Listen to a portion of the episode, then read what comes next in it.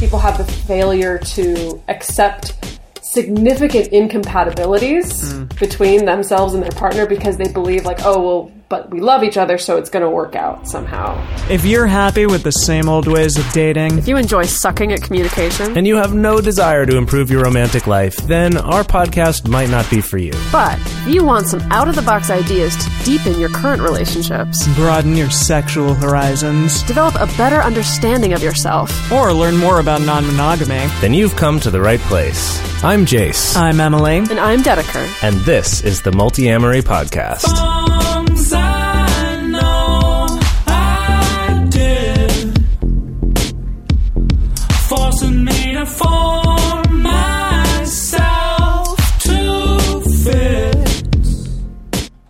On this episode of the Multiamory Podcast, we're talking about the fact that love is not enough. We will also be addressing some of the dangers of magical thinking and addictive thinking and ways that we've been taught to believe that these things are good.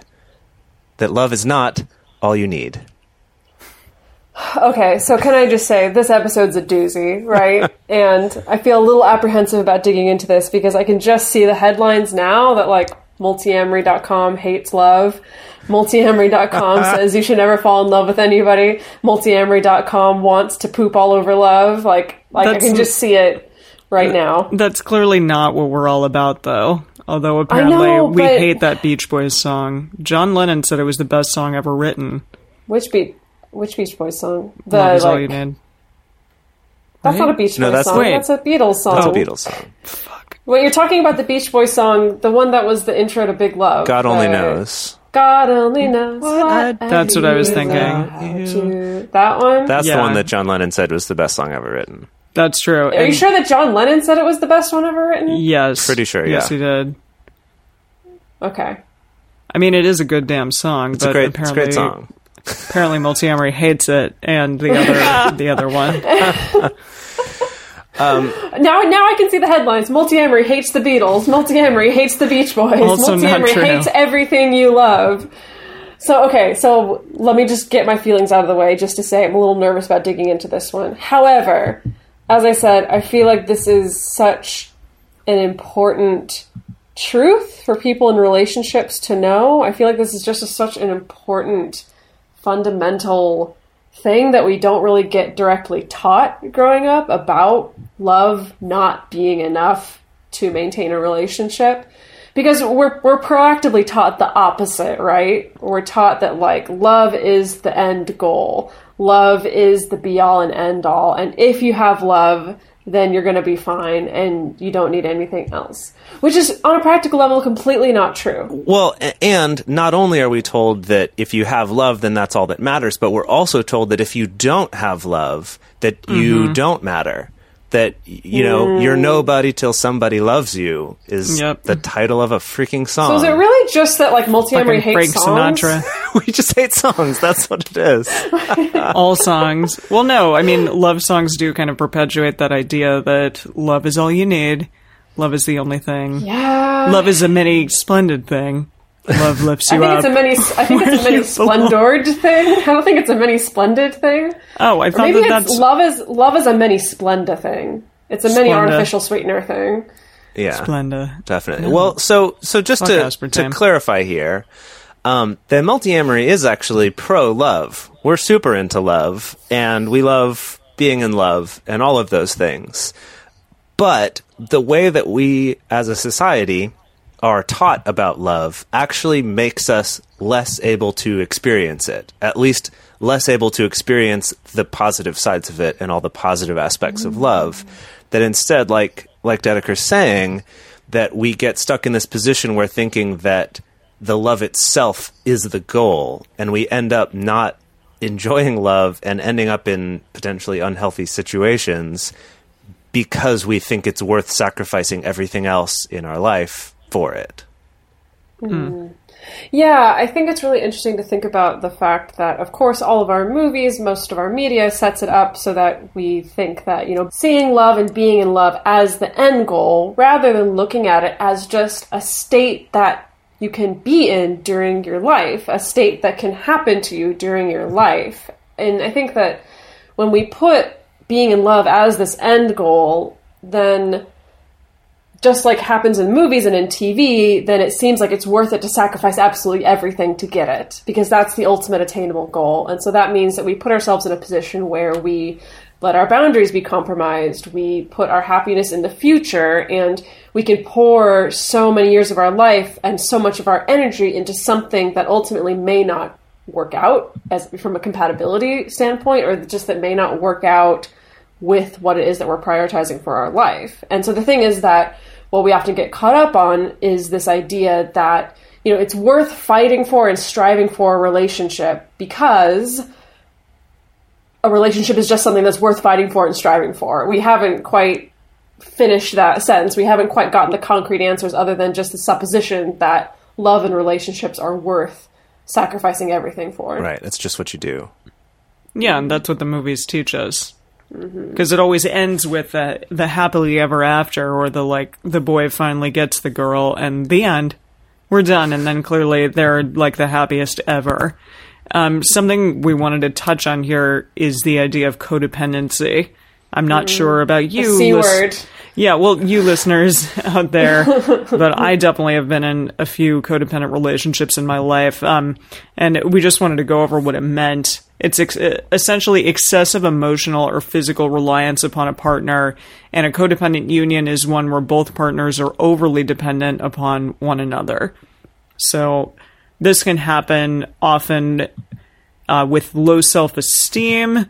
Um, if you excessively want to please your partner or just uh, excessively do people pleasing in your life, um, if you maintain poor boundaries, if you let your boundaries or anything or just behave as a doormat towards your partner and towards other people, um, if you're overly reactive, uh, again, just overly emotional or uh, tend to see everything that other people say as absolute fact um, instead of like actually, you know, knowing your own boundaries and thinking logically about something. Um, also, excessive caretaking or excessive control that can happen sometimes, and just overall dysfunctional communication, obsessiveness, um, and problems with intimacy. All of those things can definitely be signs of a codependent relationship or that you are a codependent. and that these a lot of these obviously sound very bad when you say them this way but a lot of these things are portrayed in our media as positive aspects of love or That you need someone or that they need you. right or even That you're you're nothing without this person. Yeah. Right, or like the uh, the example that you know comes up a lot in the Twilight movies, for example, Oh, uh, is the fact that he's always I'm gonna watching fuck you so hard that I break your pelvis. Oh, No. no, the fact that he's always following her around, that he'll stay and like watch her while she's sleeping, that he's always keeping tabs on her, and that in the movie, instead of being portrayed as being excessively controlling or excessively caretaking, that instead this is portrayed as romantic. Yeah. right? I was just listening to uh, TED Talk last night, and the woman in it was telling the story about how when she got her first boyfriend was when she was in high school, and one of the first things that this guy told her when they started dating was, "No one else is allowed to give you rides anywhere except for me." Mm-hmm. and then through their relationship proceeded to beat her and hit her and things like that and eventually a couple years later she broke up with him and even after breaking up he still maintained to her that no one will ever love you as much as me. Mm. And that obviously that that kind of thing isn't portrayed in movies as positive but we do see these other things like this excessive controlling or excessive caretaking or dependency being portrayed as romantic. Yeah, I had a boyfriend in high school as well who would always ask like, "Oh, I saw your car at, you know, First in Orange Grove at this time. Where were you? Why were you there?" And definitely like overly and excessively controlling. Mm-hmm. But then, you know, at the time, even though I thought it was a little weird and a little obsessive, I still had this idea in my head like, "Oh, well, he loves me. I'm going to marry him someday." All of this stuff. Even though in reality it was incredibly dysfunctional. So I I feel like we're kind of approaching something that we touched on in the episode where we interviewed Carrie Jenkins about the nature of love, because something that she lays out in her book is that the way that we define love, somehow our cultural definition of love is also compatible with abuse, is also mm-hmm. compatible with codependency, is compatible with obsessiveness, that and is compatible with someone treating you very badly but insisting that they love you. Or someone treating you very badly and you insisting that you love them also. And hmm. maybe you actually do feel love for them. And so i think that because that's the context that we're in where love can go hand in hand with all these very negative things either we need to redefine what love actually is or we need to recognize that love is not the thing that can cancel out all those other bad things Yeah. Right. I think that is it- is where we're leading up to. that love is not mutually exclusive with a lot of unhealthy things, and that yeah, yeah, the yeah. Fact think that you love the- someone yeah. doesn't mean there aren't all these bad things, or that this is a relationship Mm-hmm. you should be in. And I think also, just real quick before we get into our fun little list here, is that we, I, I think part of this comes from this other myth we're taught that love is scarce. That love is mm-hmm. something that you only get one chance at in a lifetime, for example. And so you think, oh, well, I, I can't leave this relationship because I am in love and this is might be my only shot at it. So, mm. right? Or leading to depression if you don't have whatever you think the definition of romantic love is in your life because oh well clearly i'd be happier or i'd be more fulfilled if i had that thing.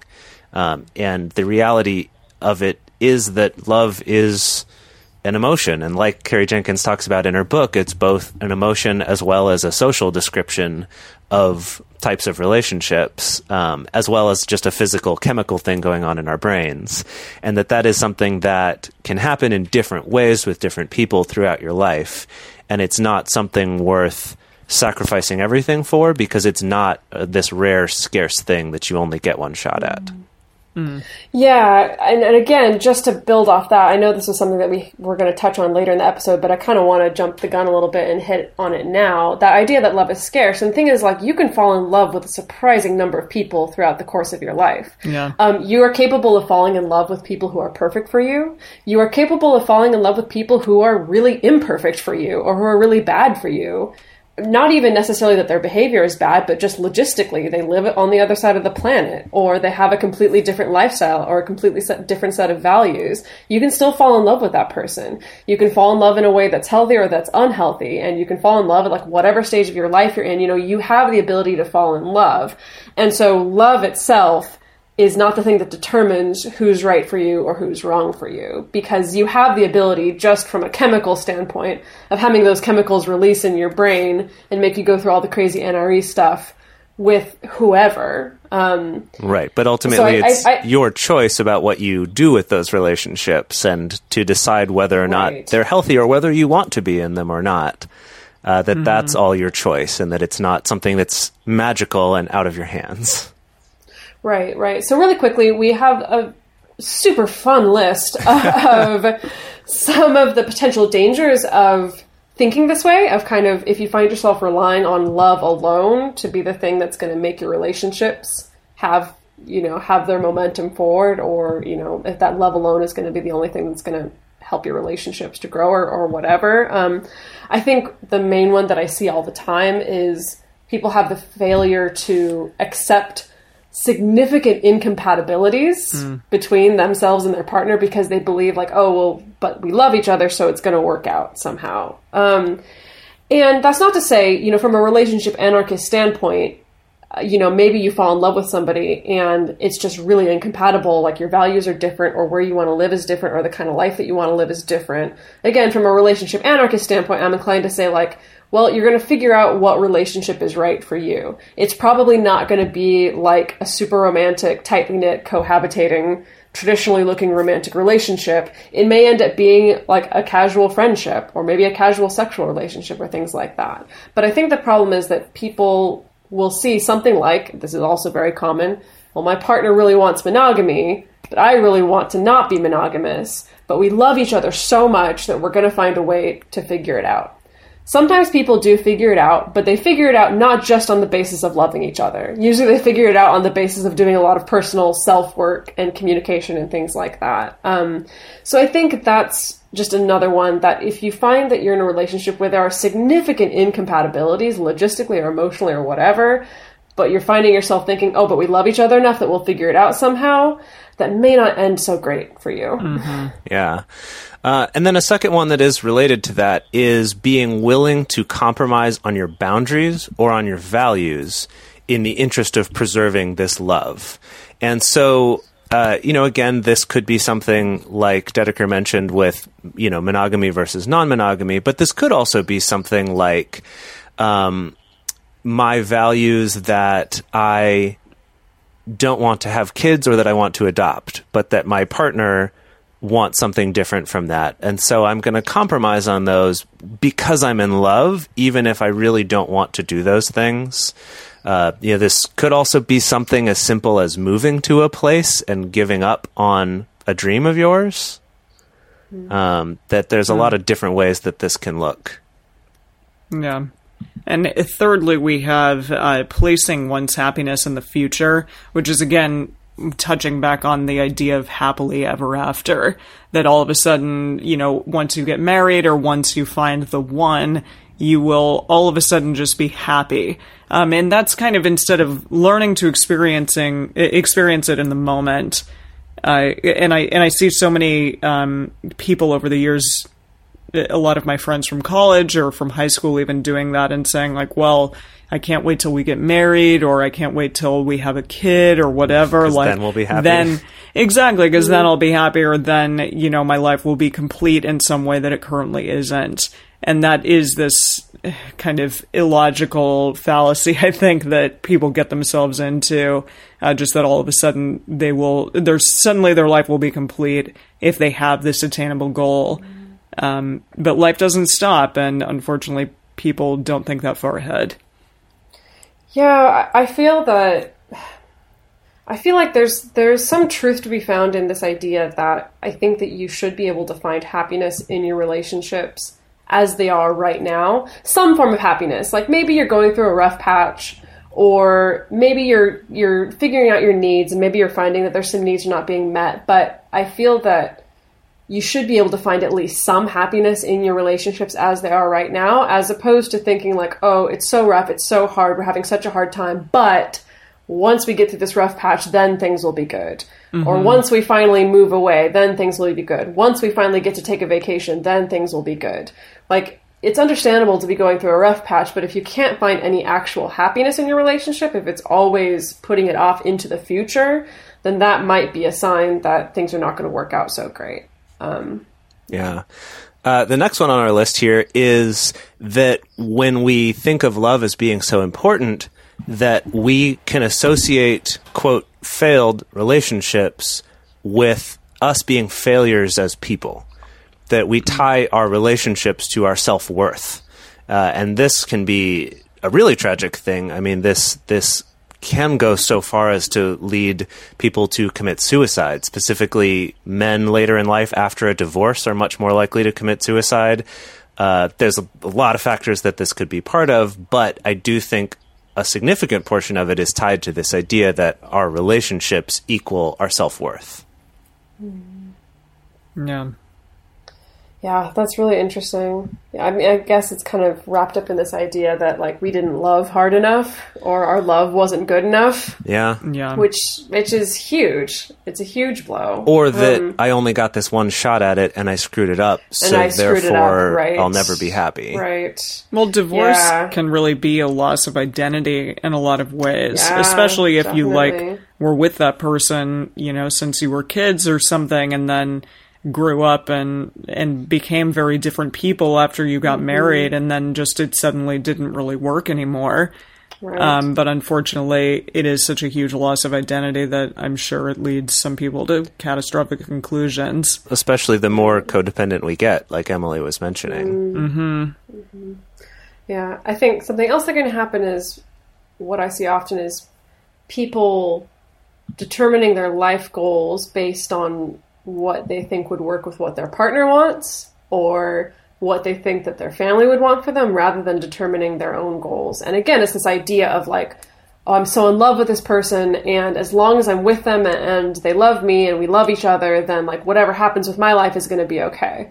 So it doesn't matter that I don't, you know, move to a new country that I've wanted to live in, or it doesn't matter if I take that job promotion or whatever. It's like as long as I'm with this person, as long as there's love, then it's going to be okay. Um, and I think, I don't know, I, I feel like I see this a lot with people, especially with people who marry young and who like kind of sacrifice their dreams or their own goals for a partner's goals because it's so that like that whole idea of sacrificing something is so wrapped up in the romanticism of of a, of a love relationship that then if the relationship ends later on and you realize you devoted 10 years to this relationship and it's 10 years that you have not spent getting closer to what you wanted in your life um, it can be huge like it, of course it can be devastating because it's again like emily said not only a loss of identity but now it is like my entire future and goals were wrapped up in this person.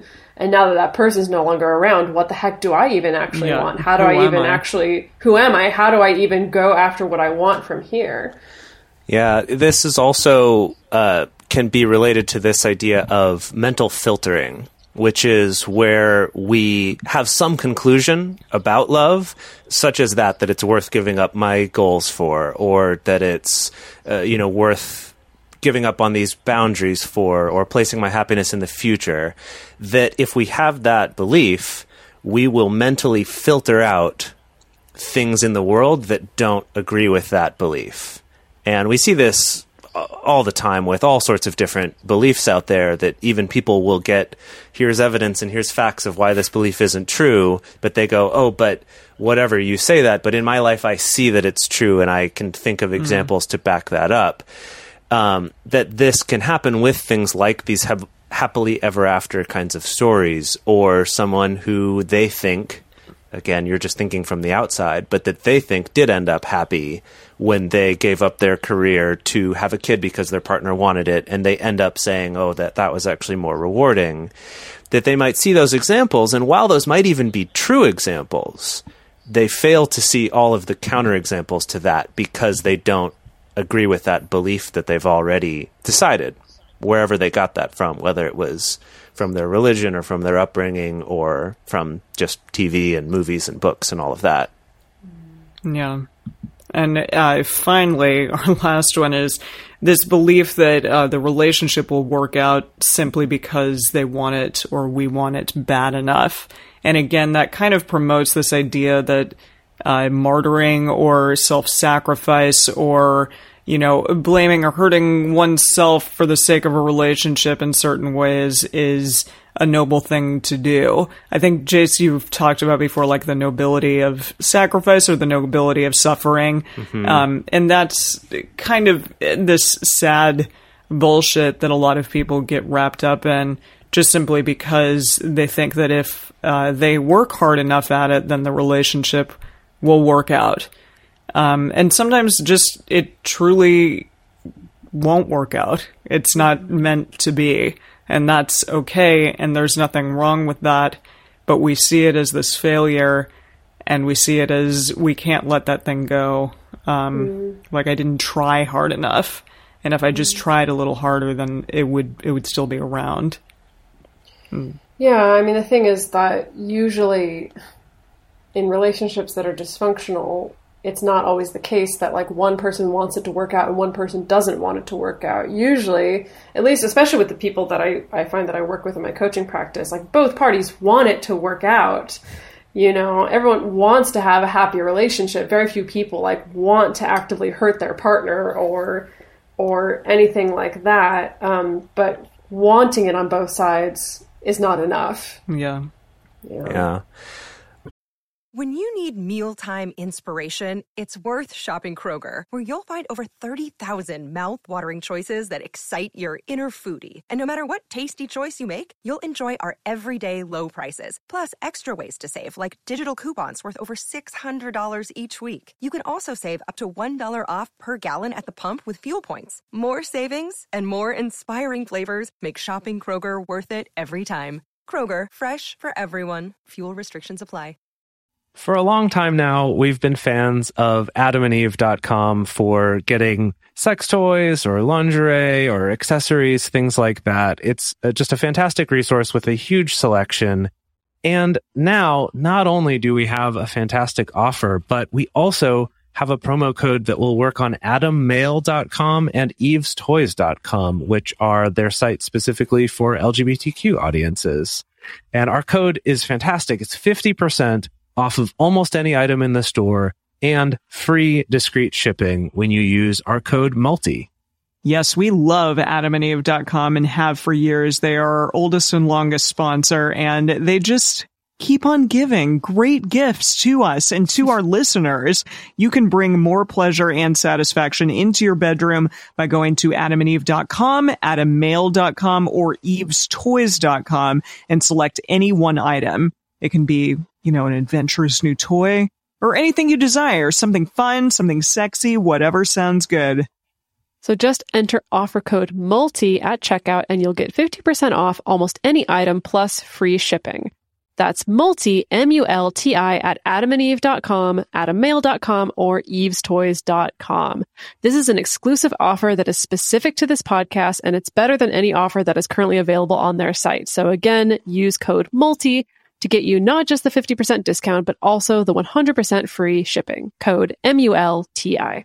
Yeah, I'll start us out because I know that often when I talk about the, these things, it's easy to come away being like, "Well, fuck it. What am I supposed to like? What what is love? What is good? What is is there anything good about love? I don't know. Down with love. I'm tired of it. What is Um, love? Baby, don't hurt is me. and baby, don't hurt me. Don't hurt me no more. Um, so I guess I want to start examining what are the things that you, the listener, can ask yourself about your relationships in order to determine, you know, what are the relationships where there's love, but like that's not the only thing keeping it afloat, versus what are the relationships where I'm kind of just relying on the concept of love to be what's keeping this relationship afloat. Um, and I think the first thing that we came up with that I think is really interesting is the idea of actually examining what sacrifices you're making um, in your life. And when you're in a relationship of any kind, whether it's a romantic relationship or a friendship or a family relationship, it's normal to make compromises, right?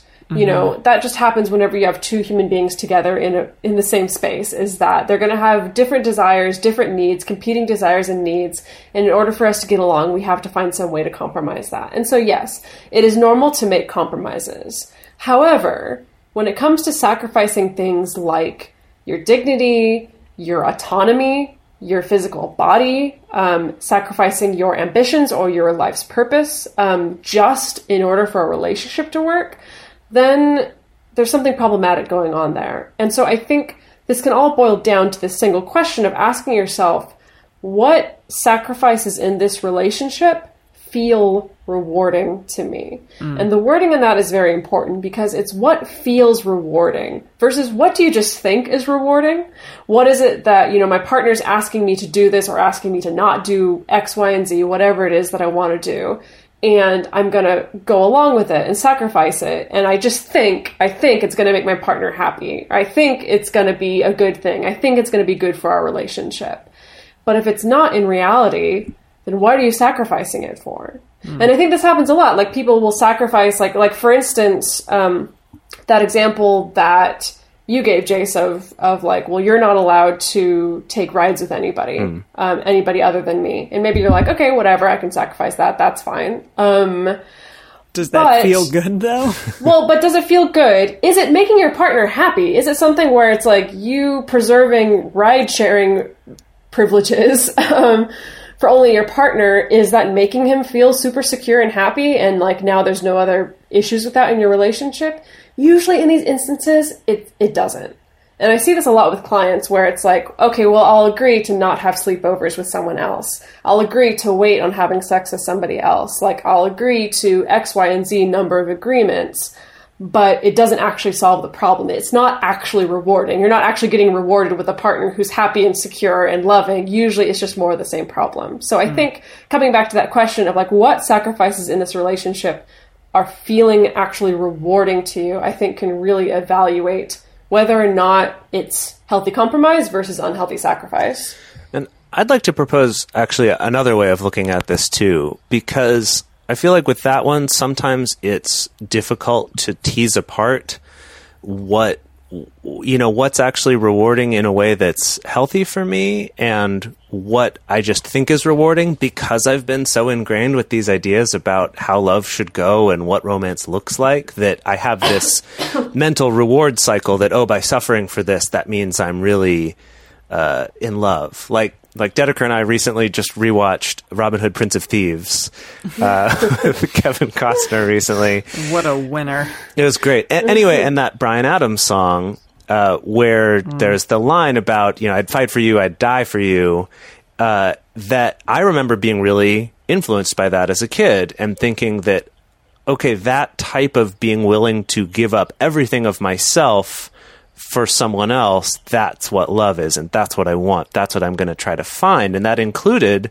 trying to sort of mentally work myself into a state where I did feel like I was willing to do those things.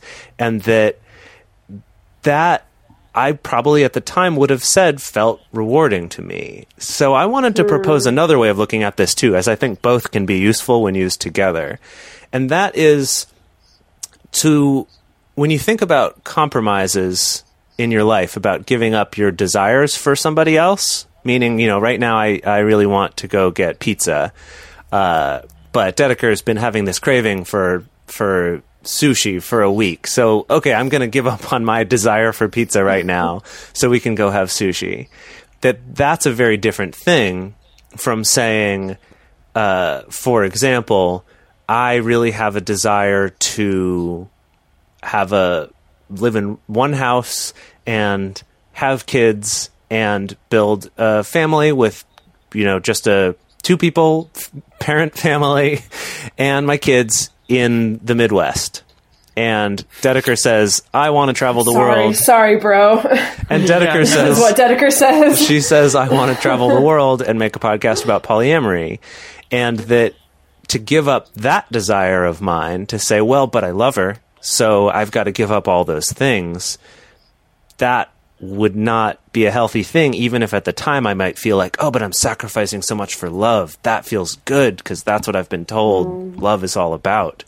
That I think another way to look at it is in terms of your life goals and getting clear on on you know what those things are and then asking yourself is this sacrifice a short-term sacrifice or is this sacrificing something that when i look back at this from my deathbed say that i'm going to really regret never having been able to do x y or z? Never getting to have mm. these experiences never getting to have this kind of life.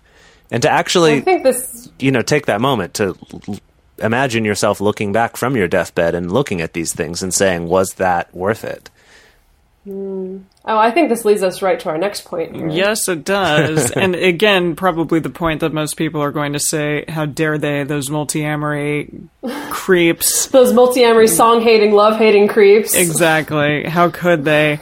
But the thing is true that there are things in life that are more important than love. And you need to find out what what love really matters, uh, you know, what love actually means to you and then what in your life is potentially more important than love. And the only way that you can really fully enjoy the love of your life um, is to choose to make something else more important in your life than love. So, a technique that we've come up he- with here is to take some time to determine what actually matters to you in your life. For example, I've always wanted to do acting in my life, and so regardless of whatever else comes my way, that's something that like I won't ever give up on. You know, I'll find a way to do plays or to do whatever or to still go out and audition, like regardless of what else comes up in my life. But again, if I if Jase had said like, no, let's go move to the Midwest, and you know, we're we're done here in LA. Sorry, we should go and have ma- have babies in the Midwest or something. You know that that obviously wouldn't have flown because to me, my dream in that regard is more important than the love in my life, for example. So things to avoid here. Don't do like one-off events such as getting married because obviously that's not going to last forever. You get married once, maybe, maybe more than that, but maybe in that relationship you only get married once and so then it's done or move in together because yes, you're still moved in with that person, but that's not a sustainable continuing thing. Or like finding my soulmate, which what does that even mean? Um, but again, that that may occur in your life to you, but then it's not a thing that is sustainable over time that will, I guess, keep you happy forever. Um, so focus on ongoing realities like i'm i'm going to raise my kid through all the stages of their lives or i want to be able to have open and honest conversations with my partner or partners um, and or, having a regular sex life that continues to change and explore new things and be you know ever changing and evolving. Um, and then ask yourself another question again like dedeker said in the last one which of these things are essential in my life? Which ones am i not willing to go without? And then be really really honest with yourself here. Yeah, that that it's important to you know, when you make these life goals to focus on what you want your life to be like. Like Emily's mm-hmm. example of that she wants to act, that she wants to be an actor. That's an ongoing thing. It's not just a like, oh well, check mark, I did that and now I don't have to do it anymore, right? Yeah. Like she's saying about of getting married or moving in together is a different thing from being in this type of relationship or having this type of ongoing relationship with somebody or sharing a space with someone is a very different thing from just the act of moving in together. And I think so mm-hmm. often, like with the relationship escalator, we're focused on accomplishing goals, like checking off. Oh, yeah we did the checking next off the thing box we Yeah. keep we keep moving on up and that's how we know our relationship is valid that's how we know our love is real because we keep moving up these steps we keep checking off these things rather than focusing on what is the actual state of our relationship that I want to be in.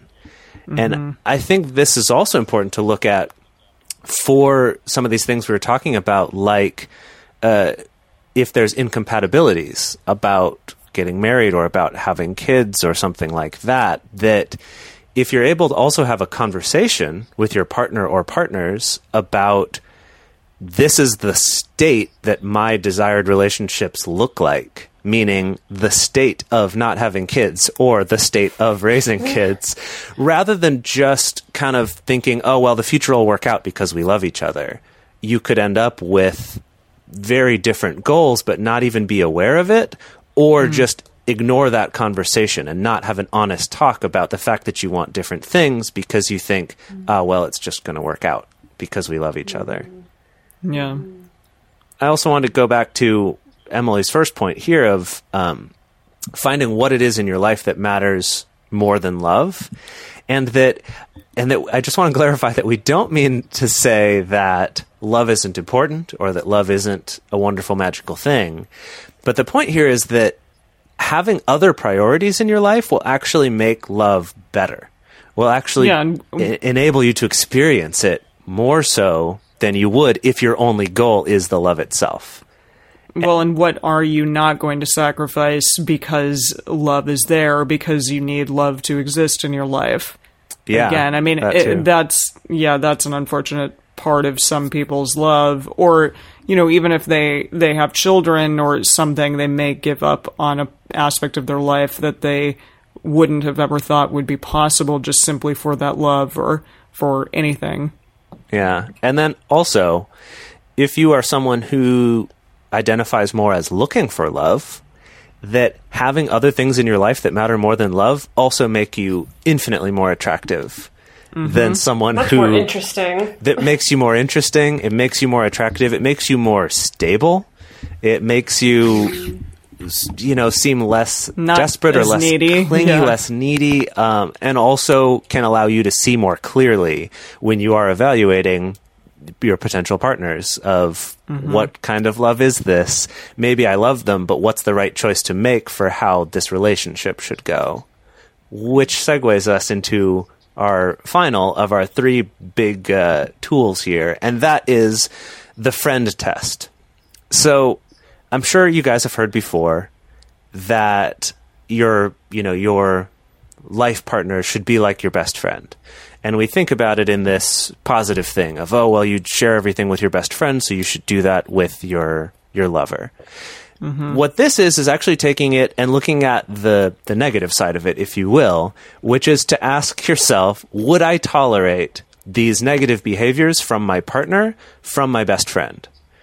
So mm. To again go back to the idea of being very controlling, uh, that you know maybe my vampire boyfriend comes in and checks on me every night and watches me while I sleep, and I can somehow justify that that's romantic. But if my best friend were doing that, would that be okay? I don't think that it would. And this can be a really good I good mean, if way. you have a vampire best friend, maybe See, I don't think it's just a vampire thing. I think it's just a creepo thing. just a I think creepo it's just a controlling thing. yeah, probably. Yeah. probably. Um, there's actually a really quick side note. There's a fantastic uh, video on YouTube by the Pop Culture Detective Agency that's a mashup of scenes from Twilight with uh, scenes from Buffy the Vampire Slayer. And it's using Sarah Michelle Gellar's lines in Buffy the Vampire Slayer to respond to the quote unquote romantic things that Edward says in Twilight and show exactly how creepy they are uh, through her Wow. responses. Um, and it's it's a really great, actually, social commentary on this. I'd highly recommend going and checking it out, um, especially if you're a fan of Buffy the Vampire Slayer. And who isn't, right?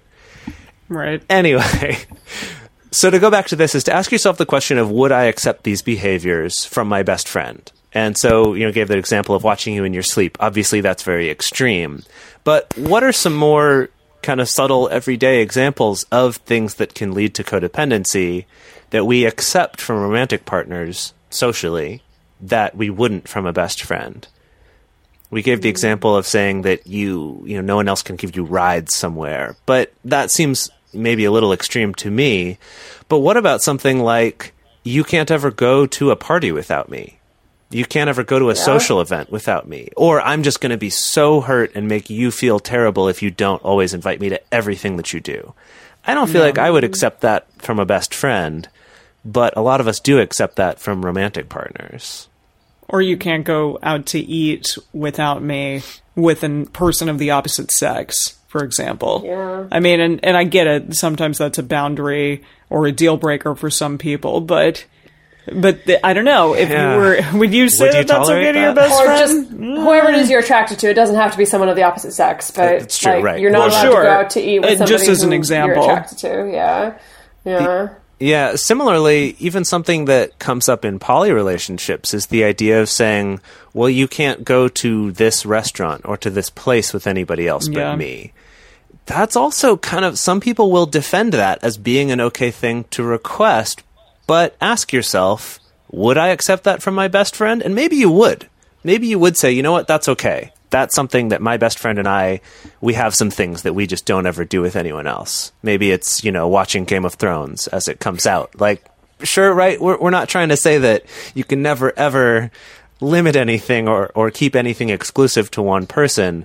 But to really check in with yourself and be honest, would I accept this from my best friend? Is this something I'm actually okay with, or is this something that I feel like I have to be okay with because I'm in love? Yeah. So ultimately, the takeaway that we would like to leave all of you with from this is not that love is a terrible thing that's going to ruin your life, uh, because hopefully it's not going to be that, uh, especially since you have all these tools to make it great. Uh, the takeaway here is that love can be incredibly rewarding and it can feel like magic, even though it's not actually magic. It's not actually going to solve all your problems, but it can make your life a lot better as long as you're not relying on it to do all of the work of giving you a happy life. Mm-hmm. It's a very real thing, but it's not a magic silver bullet cure all. Wow, that was awesome. I really, really learned a lot from that episode. Um, it kind of brought back some sad memories of relationships past, but I think we've all probably, we all can probably relate to a couple things in here at least, and hopefully get through them and move on to better and healthier relationships in the future. Amen. If Heck you yes. if you would like to have a question or a comment played on the show, you can call our phone number, which is area code 678 MULTI 05 or our international listeners can leave us a voice message through Facebook Messenger to our Facebook page. You can also email us at info at multiamory.com or send us a message on Twitter, Facebook, or Instagram. To support our show and join our private Facebook community, go to patreon.com slash multiamory. Multiamory is created and produced by Emily Matlack, Dedeker Winston, and me, Jase Lindgren. Our episodes are edited by Mauricio. Our social media wizard is Will McMillan, and our theme song is Forms I Know I Did by Josh and Anand from the Fractal Cave EP. This is the story of the one. As head of maintenance at a concert hall, he knows the show must always go on. That's why he works behind the scenes, ensuring every light is working, the HVAC is humming, and his facility shines. With Grainger's supplies and solutions for every challenge he faces, plus 24 7 customer support, his venue never misses a beat. Call click grainger.com or just stop by. Grainger, for the ones who get it done.